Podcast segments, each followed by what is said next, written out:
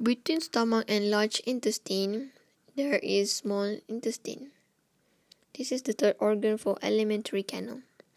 It is approximately 7 meter long with three segments, duodenum, jejunum, and ileum. The function of small intestine is to digest food and absorb the products of digestion. The digestion progress uh, intensified in the duodenum by enzymes derived from the exocrine pancreas and bile salts from the liver. This process is located in intestinal lumen, thus it's called luminal digestion. Permanent transverse fold, which is the inner surface, has plicae circularis. Each semilunar plicae circularis consists of submucosa core. It is most numerous in the distal part of duodenum and the beginning of jejunum. It become reduced in size and frequency in the middle of the ileum. Mucosa. Mucosa is different from stomach. So the mucosa of stomach and small intestine is different.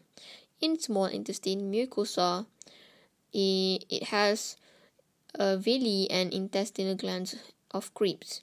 Villi finger-like projections of mucosa approximately 0.5 to 1.5 millimeter long into the lumen. The theoretical mucosal surface is the border between bases of villi and opening of the Krebs. Villi covered by intestinal epithelium and loose connective tissue of lamina propria with numerous capillary networks. Lamina propria also contain lymphatic capillaries called lacteal. Muscularis mucosa, it is developed from smooth muscle cells extend into the villus and accompany the lacteal. Function of muscle cells is to provide the shortening of villi to displace the lymph. Crypts. Crypts are built by simple tubular structures, extend from the muscularis mucosa to the theoretical, theoretical mucosa surface. They open on the luminal surface of the intestine at the base of the villi. These crypts are covered by intestinal epithelium.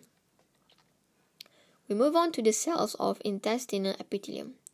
It is found they are found in both of the crypts and on the surface of villi. Six main types of the cells are the first one, enterocyte. Enterocytes specialize transport and exhaustion of substance from the lumen of intestine to the circulatory system. It is tall, columnar, with basal position nuclei, which called principal cells. Numerous microvilli on their apical surface.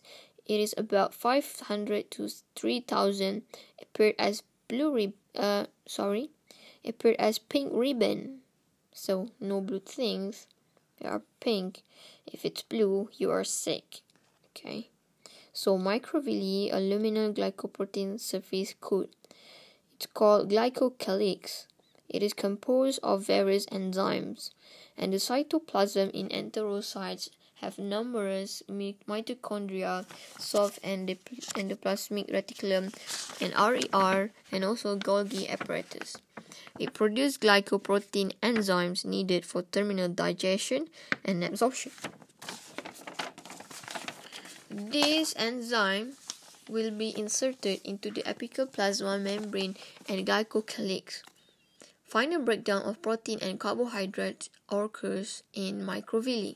That's why they have crypts and villi.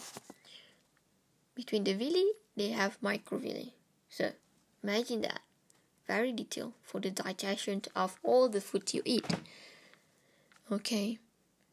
Other than that, they are dipeptidases and disaccharides containing two monomers to liberate individuals amino acids and monosulfides. So the, the monomers transported into the surface of absorptive cells by carrier proteins, water, and amino acid, ions, and monosulfides. So when it enters the surface of absorptive cells and release into the intracellular sub- intracellular space at the basolateral membrane, nutrients enter the capillary bed of villi. Lipids emulsified by bile salts into small fat. Globules split into monoglycerides and fatty acids.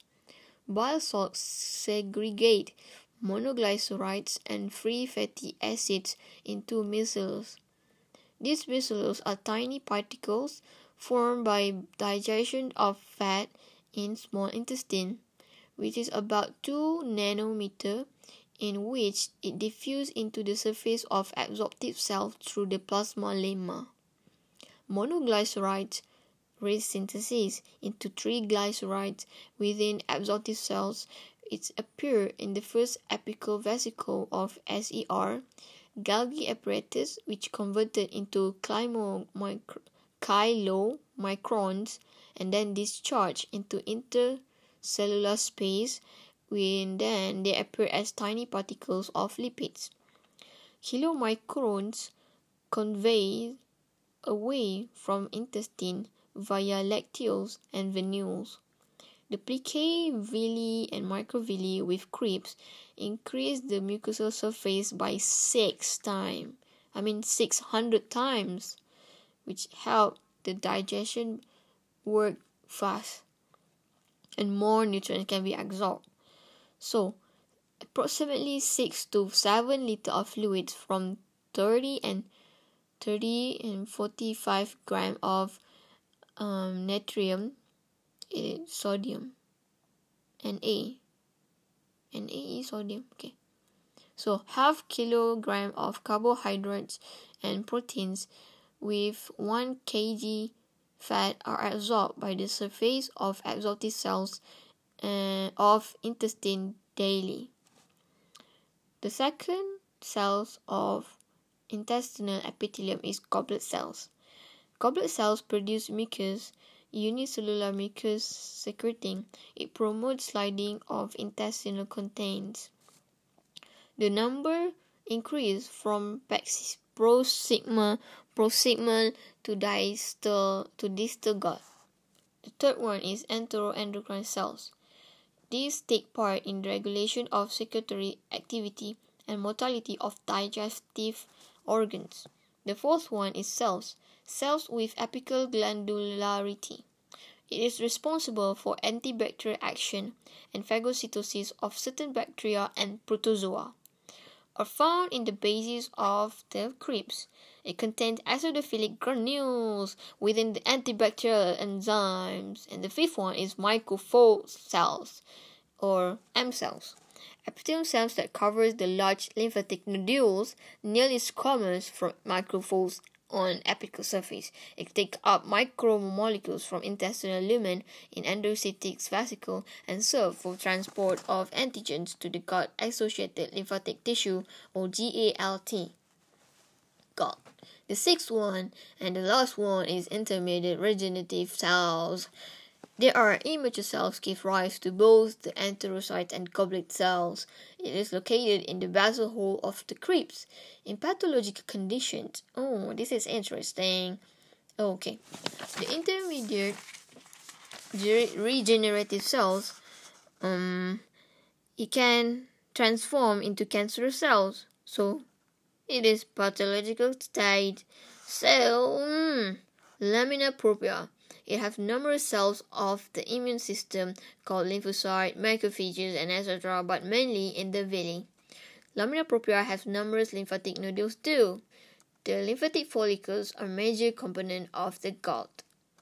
In the ileum, the nodules are particularly big and numerous. These nodules are aggregations and specially named aggregated nodules or or or or or pages. We move on to muscularis mucosa. Muscularis mucosa of the in in what is this organ?